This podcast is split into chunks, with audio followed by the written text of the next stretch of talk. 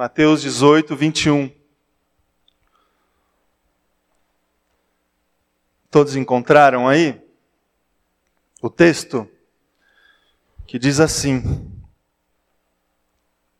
Obrigado, dona Nadia. Então Pedro aproximou-se de Jesus e perguntou: Senhor, quantas vezes deverei perdoar o meu irmão quando ele pecar contra mim? Até sete vezes? Jesus respondeu: Eu digo a você, não até sete, mas até setenta vezes sete. Por isso, o reino dos céus é como um rei que desejava acertar contas com os seus servos. Quando começou o acerto, foi trazido à sua presença um que lhe devia uma enorme quantidade de prata. Como não tinha condições de pagar, o Senhor ordenou que ele, sua mulher, seus filhos e tudo o que ele possuía fossem vendidos para pagar a dívida. O servo prostrou-se diante dele e lhe implorou: Tem paciência comigo e eu te pagarei tudo. O senhor daquele servo teve compaixão dele, cancelou a dívida e o deixou ir. Mas quando aquele servo saiu, encontrou um de seus conservos, que lhe devia cem denários, agarrou-o e começou a sufocá-lo, dizendo: Pague-me o que me deve. Então o seu conservo caiu de joelhos e implorou-lhe: Tenha paciência comigo e eu pagarei você. Mas ele não quis. Antes saiu e mandou lançá-lo na prisão até que pagasse a dívida. Quando os outros servos companheiros dele viram o que havia acontecido, ficaram muito tristes e foram contar ao seu senhor tudo o que havia acontecido. Então o senhor chamou o servo e disse: Servo mau, cancelei toda a sua dívida porque você me implorou. Você não devia ter tido misericórdia do seu conservo como eu tive de você? Irado, seu senhor entregou aos torturadores até que pagasse tudo que devia. Assim também fará meu Pai Celestial a vocês, se cada um de vocês não perdoar de coração o seu irmão. Até aqui. Vamos orar? Feche os teus olhos, coloque diante de Deus, diante da palavra.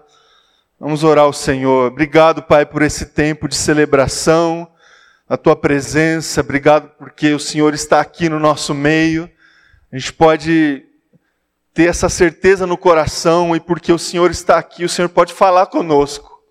O Senhor pode falar com cada um aqui, Deus. Eu creio que cada irmão e irmã está aqui, veio até esse lugar com uma expectativa da revelação do Senhor, da tua vontade, que o Senhor faça isso aqui, Deus, em nome de Jesus.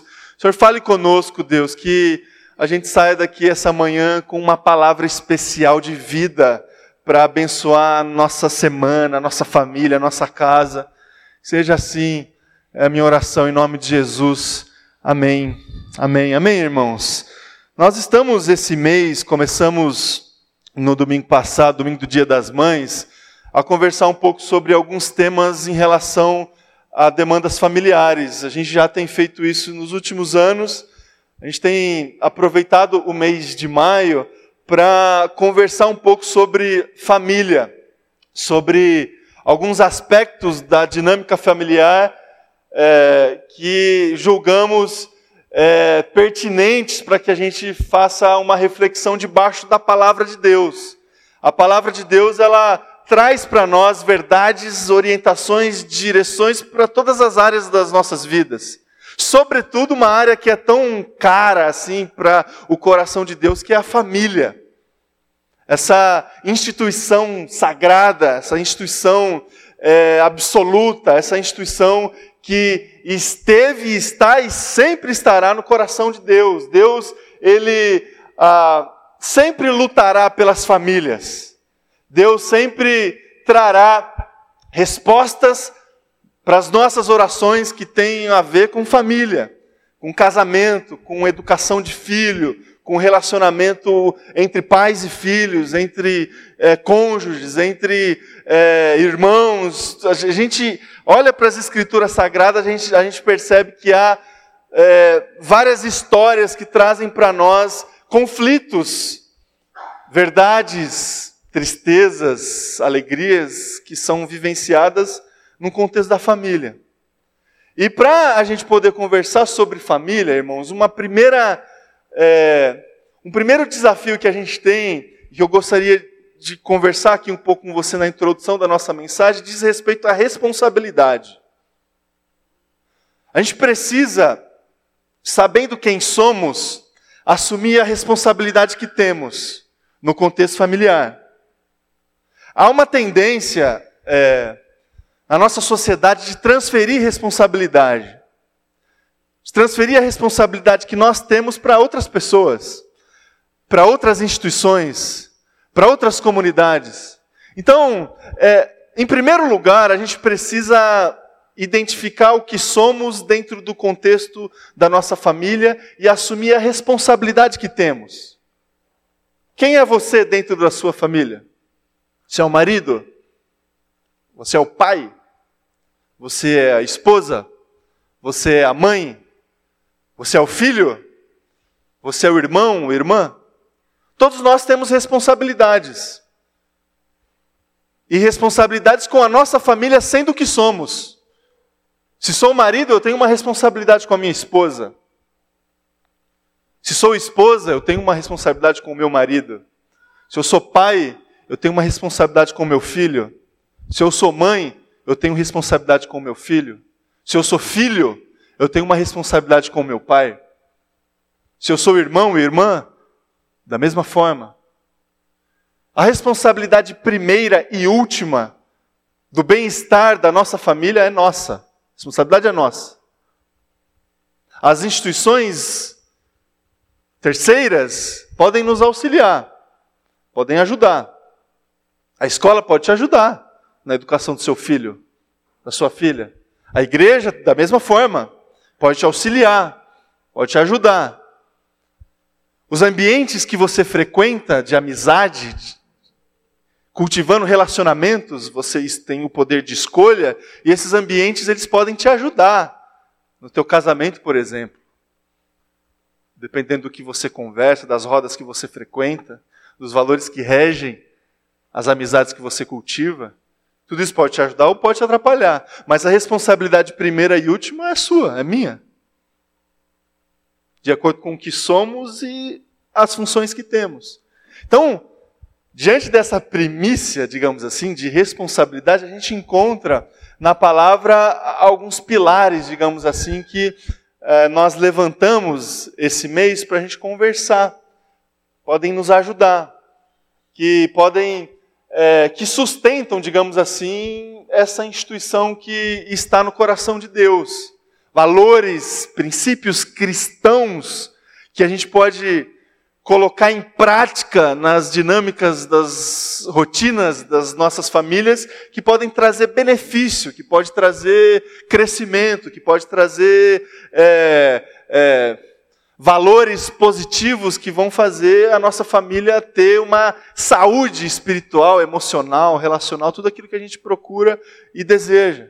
Conversamos, o, o, pastor Leonardo, na semana passada, até aproveitando o Dia das Mães, o pastor Leonardo conversou sobre honra. Um princípio cristão, um valor do evangelho que tem que fazer parte do ambiente da família. Honra. E hoje eu vou conversar um pouco com você sobre um outro pilar, uma, um outro valor que, se a gente não conseguir inserir na, no contexto da nossa família, nós teremos muitas dificuldades nos nossos relacionamentos, que é a questão do perdão.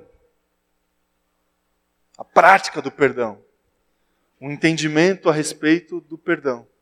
Nós lemos um texto clássico, um diálogo do apóstolo Pedro com Jesus sobre o perdão, sobre a dinâmica da prática do perdão. E o texto começa com uma pergunta. Pergunta do apóstolo Pedro para Jesus: Jesus, quantas vezes que eu tenho que perdoar o meu irmão quando ele pecar contra mim? Até sete vezes? sugestão do apóstolo Pedro. Naquela época existia na cultura judaica uma compreensão de que as pessoas elas poderiam se perdoar umas às outras até três vezes. Até três vezes. O apóstolo Pedro, talvez tentando, talvez, né, são é, situações que a gente pensa além da, da, do texto, mas talvez tentando é, impressionar Jesus, é, chega para Jesus assim, até sete vezes Jesus. Ou seja, mais do que o dobro. Tá bom para você, Jesus, a gente estabelecer aqui uma nova regra, uma reinterpretação da cultura judaica, mais do que o dobro, até sete vezes? E aí a resposta de Jesus, fantástica, é, não até sete vezes, até setenta vezes sete.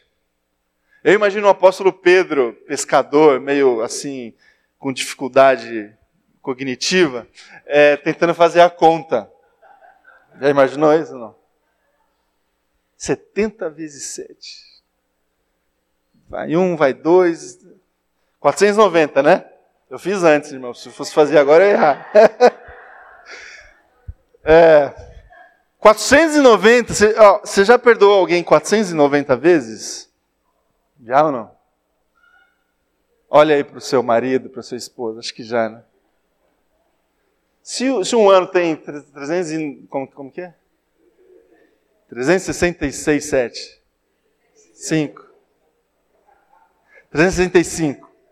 O ano tem 365. Assim, num contexto de, de, casamento, assim, todo dia a gente faz alguma coisinha errada, né? É, não, não. Não, você não. Então, num ano já vai 365 já, né?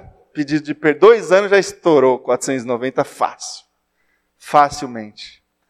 Então, assim, é, a resposta de Jesus é como quem estava dizendo assim: Pedro, não, não, não faz conta. Não se prenda a fazer conta. Porque a dinâmica de, de relacionamento não se faz conta. Não se pesa é, erros e acertos. E está aí algo que a gente precisa aprender. Não fazer contas na dinâmica dos nossos relacionamentos, sobretudo os relacionamentos familiares. Quando a gente se pega fazendo contas, a gente assimila sentimentos assim difíceis de lidar. Quando a gente estabelece as nossas relações a partir daquilo que eu acho que eu mereço ou daquilo que eu acho que eu devo, sabe? Eu mereço alguma coisa em troca da outra pessoa, ou eu devo entregar alguma coisa para outra pessoa. Quando a gente estabelece os nossos relacionamentos fazendo esse tipo de conta emocional, nós assimilamos dois sentimentos difíceis de lidar: a culpa e o ressentimento. Culpa e ressentimento. Porque se a gente faz conta a partir daquilo que a gente precisa oferecer, a gente vai se frustrar o tempo todo. Porque não é para fazer conta. E se a gente acha que é para fazer conta, a gente vai se sentir sempre culpado. Porque tudo aquilo que a gente oferecer nunca vai ser suficiente. A felicidade, se a felicidade do outro depender daquilo que eu ofereço, nunca vai ser suficiente. Porque nós somos falhos, nós erramos o tempo todo somos egoístas, nós pecamos, e o que temos nunca é do tamanho do buraco que está no outro. Então a culpa começa a fazer parte de nós. O erro nosso começa a gerar um peso no nosso coração que a gente dificilmente consegue lidar. Tem um autor que eu li alguns livros dele, um autor que o nome dele é Paul Ternier. É, ele tem um livro que chama é, culpa e graça. Ele diz assim nesse livro: abram os olhos, percebam esta multidão imensa de pessoas feridas, angustiadas, esmagadas, carregadas de culpas secretas, verdadeiras ou falsas, precisas ou difusas. Há até uma espécie de culpa em existir, bem mais frequente do que se pensa. Quando a gente não consegue lidar é, os nossos relacionamentos baseados nesses valores que a palavra traz para nós, sobretudo essa prática do perdão, a gente vai começar a vivenciar os nossos relacionamentos nesse ambiente carregado de culpa, de cobrança. E há um outro sentimento que surge também, é, equivocado nesse ambiente, que é o ressentimento.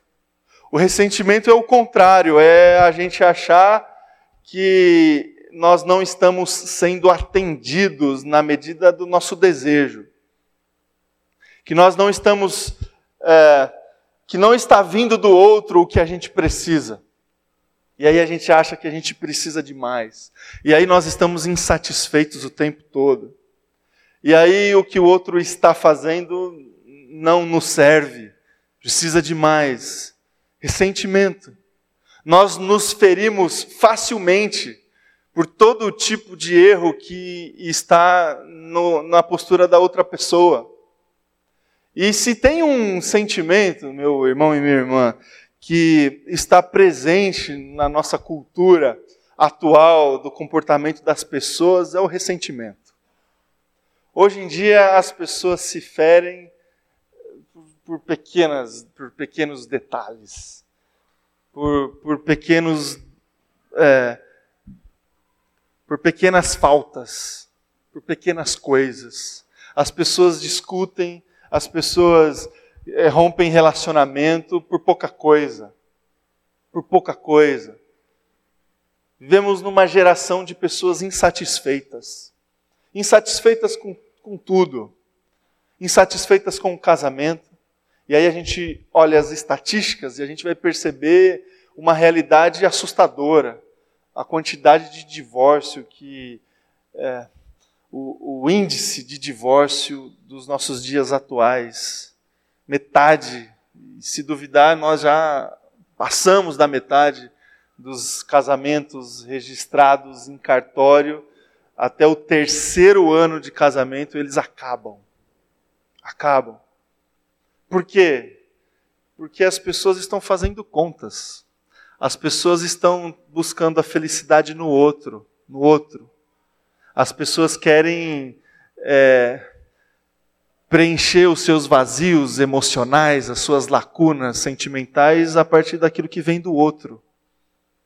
E aí o outro do outro lado lá está com culpa e eu aqui com ressentimento e aí a conta não fecha e a gente chega à conclusão que o melhor é cada um ir para um lado. Pais e filhos, insatisfação. Crianças, adolescentes insatisfeitos. Insatisfeitos pelo quê? Satisfeitos. E aí os pais ficam numa estabelecem uma dinâmica desenfreada para satisfazer os filhos. Mas satisfazer os filhos de quê?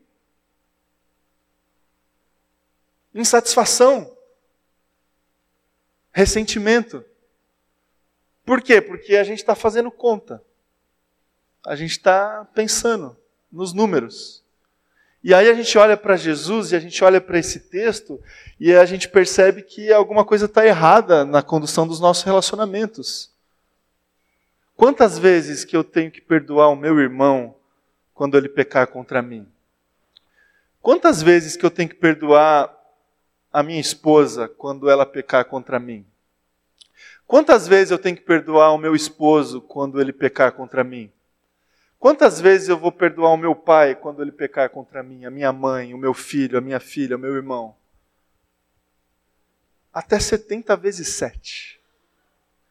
Ou seja, sempre. Pratique o perdão. E o que é esse perdão? Perdão é uma poção mágica, assim, que uma oração mágica que a gente ora e, e tudo se apaga é, o, erro, o erro é apagado assim da nossa mente e a gente começa a viver bem de repente. Não. A, a gente sofre o tempo todo as consequências dos nossos atos. E as consequências a gente lida com elas. Elas não, elas não desaparecem. elas não, não desaparecem. Mas o perdão é, é, sobretudo, uma postura espiritual, um valor espiritual. É incrível como Jesus relaciona a prática do perdão nos relacionamentos inter, interpessoais com a, a, o perdão que recebemos no nosso relacionamento com o nosso Pai, com Deus. Ele poderia ter tantas outras maneiras para explicar o perdão ali para o apóstolo Pedro. Ele poderia se utilizar de tantas outras formas para explicar como que se deve perdoar o irmão, mas ele, é, Jesus, ele nunca foi raso nas suas respostas, ele sempre foi profundo.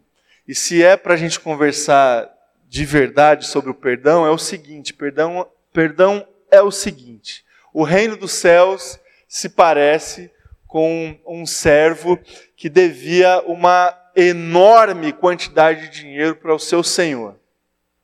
A Bíblia fala em números, e esses números na, na contagem monetária da época significava uma quantidade de dinheiro que seria impossível esse sujeito pagar para o Senhor. Quantidade enorme. Milhões, um trilhão aí. É, e aí a parábola conta que esse sujeito chega para o seu senhor, se ajoelha e, e clama por misericórdia. Senhor, tem paciência, misericórdia de mim, um dia eu vou te pagar, mesmo sabendo que, que não, mas um dia eu vou te pagar. A, a parábola conta que esse senhor tem compaixão da, da contrição do seu servo e, e perdoa a dívida. Pode ir, sua dívida está perdoada. E aí, no mesmo instante, esse servo encontra o seu conservo. E a parábola diz que esse conservo devia uma quantidade razoável de dinheiro para esse servo. Uma quantidade pagável de dinheiro para esse servo. Alguns dias de trabalho nem se comparava à quantidade que ele devia para o Senhor. E aí a parábola mostra para nós que ah, esse conservo, da mesma forma, se ajoelha diante do servo, pedindo misericórdia, pedindo é, compaixão, e a Bíblia nos mostra que esse servo não teve a mesma compaixão que recebeu do Senhor com o seu conservo e ordena que ele fosse preso. E aí, de repente, a história chega para o Senhor e a, o desfecho ele é o desfecho ele é dramático. O desfecho traz para nós é, a dimensão do inferno. Então, quem diz aí que ah, tem muita gente que, que diz que o inferno não existe. Tem muita gente que diz que a justiça de Deus ela não vai ser efetivada na, na caminhada da criação. Essa parábola de Jesus, de Jesus, é, a gente não precisa nem fazer a cristologia da hermenêutica do texto bíblico, é Jesus que está falando. Traz para nós a, a realidade do inferno. Quando o Senhor chega para esse servo e dizendo como é que é? Eu te perdoei de uma enorme quantidade de dinheiro e você não perdoou o seu conservo de uma mínima quantidade de dinheiro, você não deveria ter tido a mesma misericórdia que eu tive com você, com o seu conservo? É, a, a palavra poderia a, palavra poderia trazer para nós um, uma terceira parte, um, um, um rearrependimento, não poderia? Esse, esse servo poderia ter tido uma outra chance. Senhor, eu errei, me perdoe de novo. O texto não mostra isso, o texto já mostra a efetivação da justiça de Deus. E aí, o desfecho é, é dramático. E, e, o texto começa com Jesus dizendo: O reino dos céus é isso aí.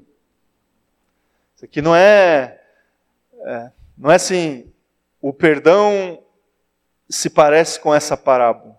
Ou a resposta para a sua pergunta, Pedro, é assim, ó. Não, o reino dos céus se parece com um servo que devia o reino dos céus. A lógica do reino é a, é a prática do perdão. O desfrute, o desfrute do reino de Deus, ou o distanciamento do desfrute do reino de Deus tem a ver essencialmente com a prática do perdão. O receber o perdão e o praticar o perdão. E onde nós estamos dentro dessa história? Nós somos esse servo. Nós somos esses que receberam esse perdão de Deus que a gente não conseguiria pagar. Nós somos esse sujeito que, diante de Deus, te, teríamos dívidas impagáveis. Os nossos erros, os nossos pecados, as nossas mazelas diante de Deus, mereceríamos a justiça plena do Senhor. E em Cristo Jesus, o que, que aconteceu, meu irmão e minha irmã, na cruz? Foi consumado, não foi? Foi pago. Foi pago.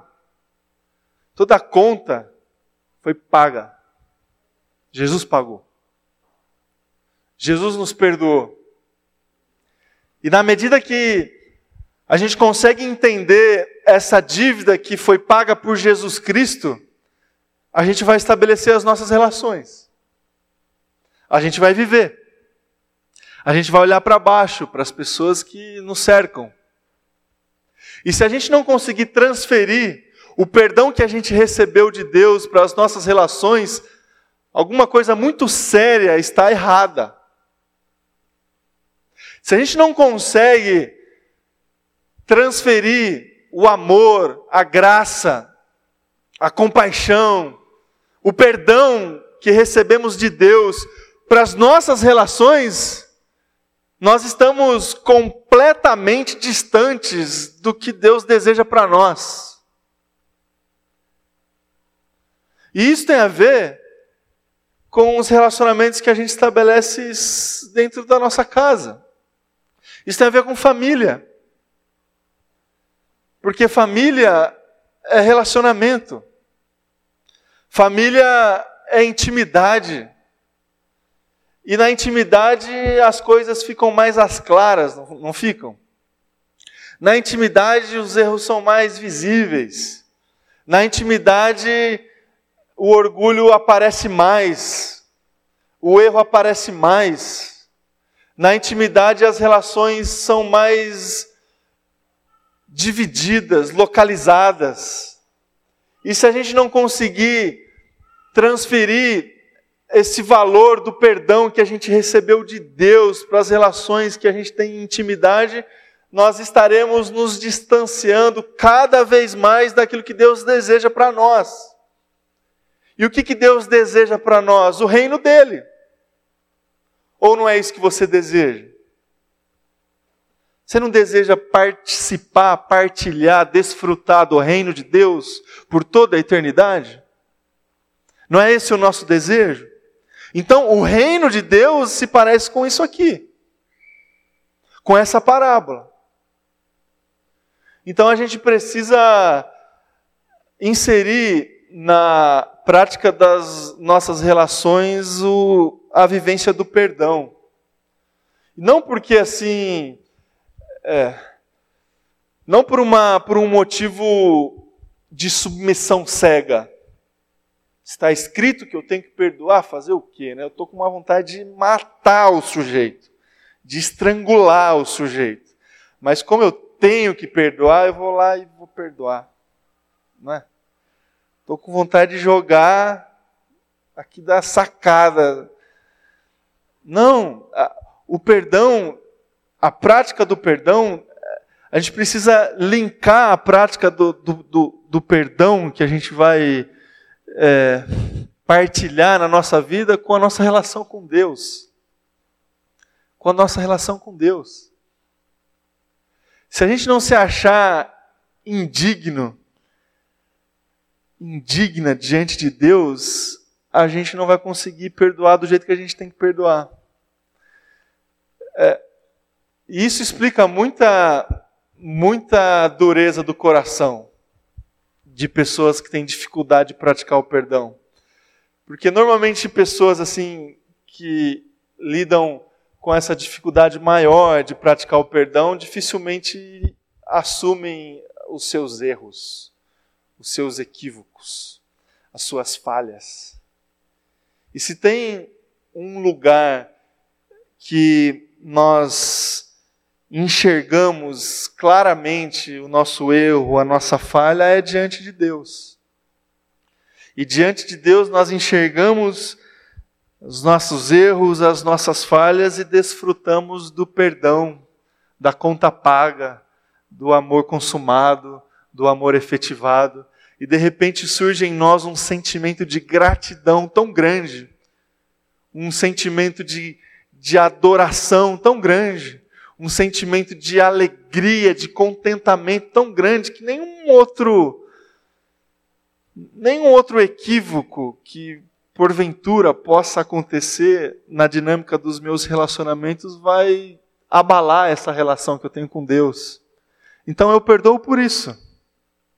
Eu perdoo porque o que acontece comigo, na comparação do que aconteceu com Deus, é um, é um, é uma, é um tamanho irrisório. O, o erro do outro na minha direção nem se compara aos meus erros diante de Deus. Nem se compara. Então eu não apago da memória. Eu perdoo por uma obediência espiritual. Eu perdoo porque Deus me perdoou. Eu me submeto a uma restauração porque eu estou participando de uma restauração maior diante de Deus. Eu me coloco a um processo de libertação num relacionamento, porque eu fui liberto de alguma coisa muito maior. Fui liberto da morte. Fui perdoado da morte. Fui perdoado do julgamento efetivo. E se eu não entender isso e não praticar isso, na verdade eu não entendi que fui perdoado da morte, então eu vou morrer. Que é o desfecho da parábola. Tenho algumas lições aqui, irmãos, para a gente fechar aqui a nossa reflexão a respeito do perdão, é, para a gente levar algumas, algumas situações mais práticas. A primeira é que tem tudo a ver com o que a gente, com que eu estou conversando com você, que só perdoa quem recebe o perdão de Deus. Isso é, é uma, é, é um princípio, uma situação condicional condicional. Só perdoa efetivamente, efetivamente, quem entendeu e recebeu o perdão de Deus. Porque quando quando nós recebemos, quando nós entendemos essa graça de Deus, nós nós sabemos onde nós estamos. E sabendo onde nós estamos, a gente estabelece as nossas relações numa posição correta, digamos assim. É, nós nos colocamos em vulnerabilidade sempre diante do outro. Nós nos colocamos é, despidos sempre diante do outro. Porque a gente sabe que nós, nós, a gente conhece o que somos. Nós conhecemos os nossos erros, as nossas mazelas. Então, os nossos relacionamentos eles acontecem sempre em transparência, em sinceridade, em vulnerabilidade. A gente se humilha. É nesse sentido que, que nós somos desafiados pelo próprio Jesus a, a amar o outro mais do que a nós. Sabe? A se colocar diante do outro como se o outro fosse maior do que nós. Porque como que a gente vai conseguir fazer isso? Quando a gente se colocar no lugar correto, nesse lugar de vulnerabilidade, nesse lugar que a gente sabe que a gente não é muita coisa. Na dinâmica da família, isso tem que acontecer. No casamento, isso tem que acontecer. Cada um tem a sua responsabilidade, suas funções definidas, os ajustes que cada um faz aí dentro de casa. Há vários ajustes que precisam ser feitos. Ó, aqui é você, aqui sou eu. É, precisa dividir a, a carga, a agenda, as tarefas, tudo isso. Cada um se organiza da melhor forma. E, e todo mundo tem que participar. Cada um tem as suas responsabilidades. Mas na relação, se um considerar que é maior do que o outro, por alguma variável que seja, aí eu ganho mais. Eu trago mais dinheiro aqui para casa. Então eu sou. Aí eu fico mais com os filhos. Eu disponho de mais tempo com os filhos. Então eu sou. Irmãos, sai fora disso aí. Não existe é, estabelecer um relacionamento conjugal olhando de cima, olhando como, como quem olha de uma posição superior. O princípio é o contrário. O princípio é o contrário. Você tem que se colocar diante do seu cônjuge numa situação assim vulnerável, sabendo as suas limitações, sabendo as suas dificuldades. E dessa forma, se os dois conseguirem se colocar desse jeito, a caminhada fica muito mais fácil. Não que não vai ter mais problema, vai ter problema. Problema de toda sorte. Financeiro, com, com filho, de intimidade. Tem um monte de problema que os casais eles têm que administrar. Vários. Mas se existir uma uma saúde relacional, digamos assim, a caminhada fica mais fácil. Se existir cumplicidade, reconhecimento, fica muito mais fácil. Assim também com os filhos. É certo que a posição do pai é superior ao do filho. É certo. Mas o pai que se coloca diante dos filhos com um coração arrogante, orgulhoso, irritando os filhos na linguagem bíblica, vai encontrar dificuldade da mesma forma. Da mesma forma. Os filhos com os pais também. Os pais. Às vezes a gente vê, irmãos, assim, a gente vê de fora, julga por fora, porque nós somos preconceituosos mesmo, né?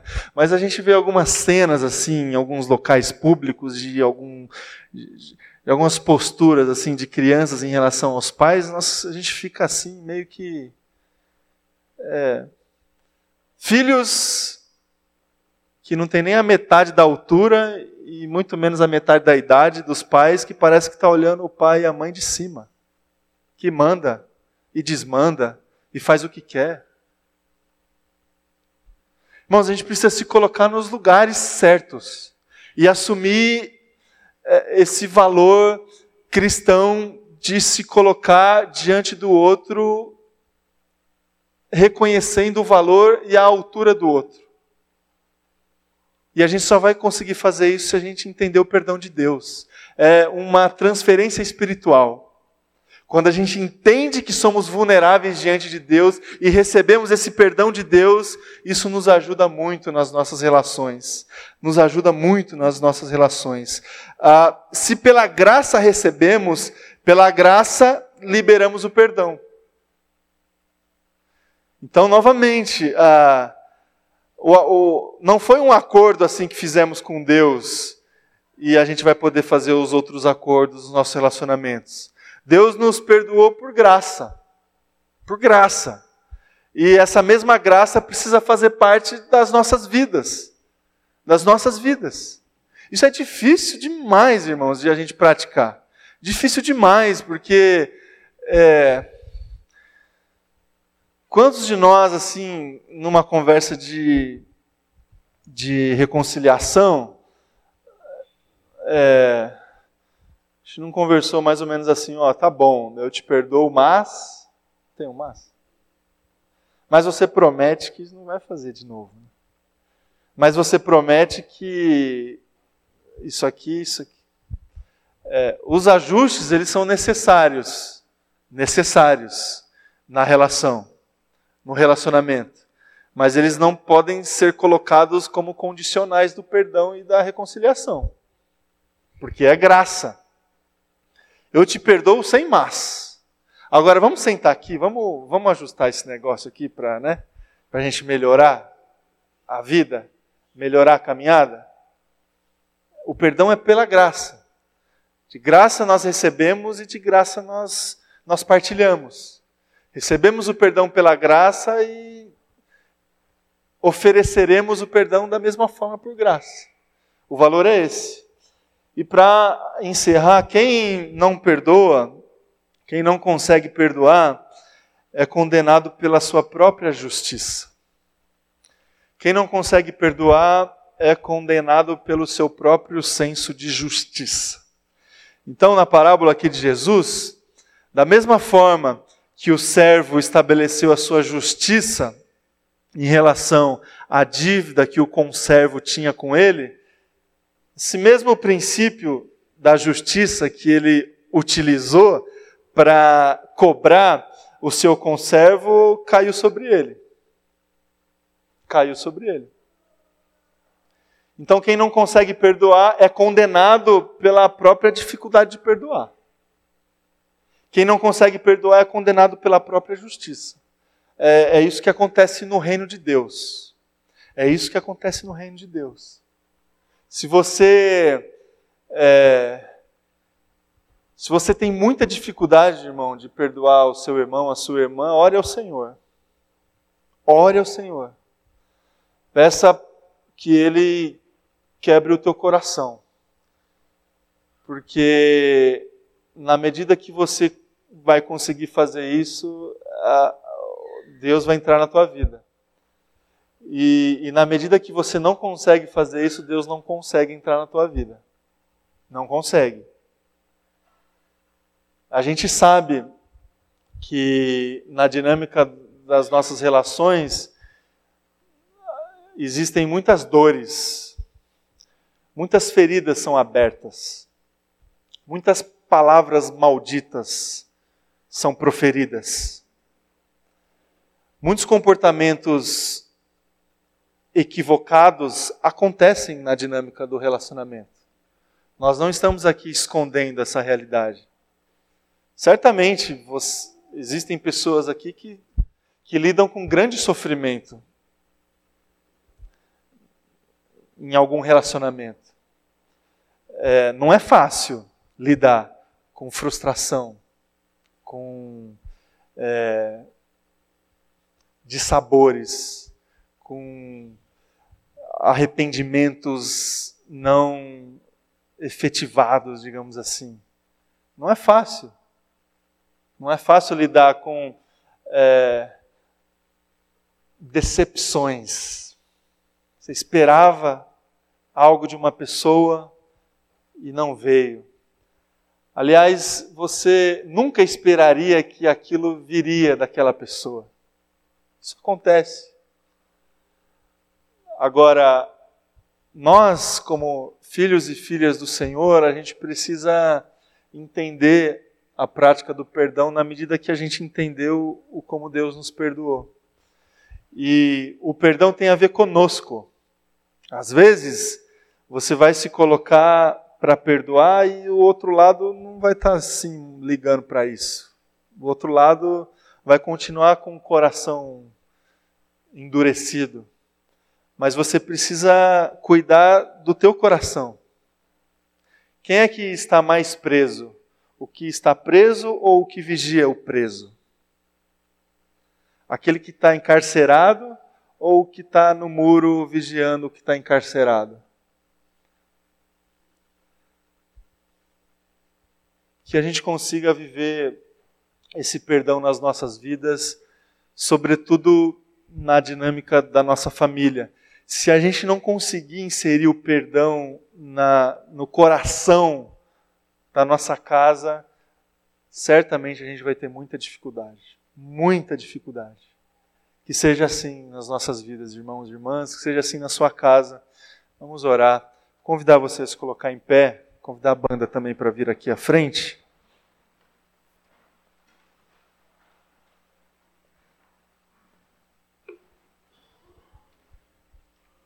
Se coloque diante de Deus, feche teus olhos e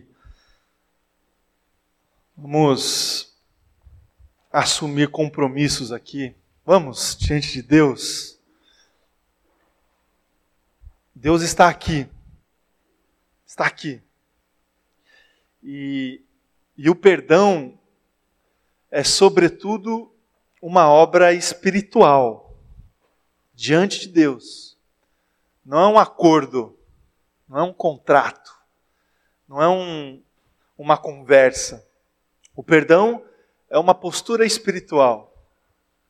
E posturas espirituais nós fazemos diante de Deus. Diante de Deus. Então, se coloque agora diante de Deus e se você, de alguma forma, sentiu tocado pela palavra, se você de alguma forma é, precisa assumir aqui compromissos diante de Deus que tem a ver com perdão, não perca essa oportunidade. Não perca. Porque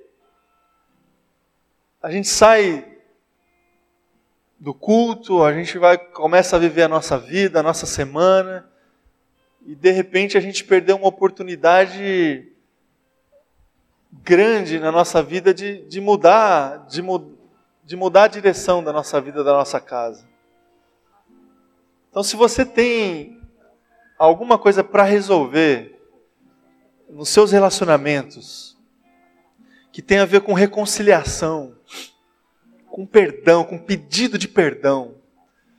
É, assuma esse compromisso hoje, meu irmão e minha irmã, diante de Deus. Diante de Deus. O reino de Deus é isso, é o perdão. E se há um outro grupo de pessoas que tem dificuldade de entender o perdão de Deus, que está pensando assim, ó, eu não consegui ainda entender esse perdão de Deus para eu conseguir praticar. Não perca essa oportunidade da mesma forma. Se coloque diante de Deus e, e ore, Deus, me mostre o seu amor. Me mostre qual é que que conta é essa que foi paga. Qual que é a mensagem real da cruz para minha vida? Faça isso. Não perca essa oportunidade. Se coloque diante de Deus. Vamos orar. Senhor Jesus, nós nos colocamos diante do Senhor agora, Pai. Assumindo compromissos diante do Senhor. Fazendo votos diante do Senhor. E votos que tem a ver com aquilo que a gente recebeu do Senhor, o seu amor, o seu perdão. Pai, nós estávamos, Deus, expostos à Sua justiça, à efetivação da Sua justiça. Mas por amor, por compaixão, por perdão, o Senhor pagou a conta. O Senhor enviou o seu filho para morrer por nós e morreu na cruz por nós.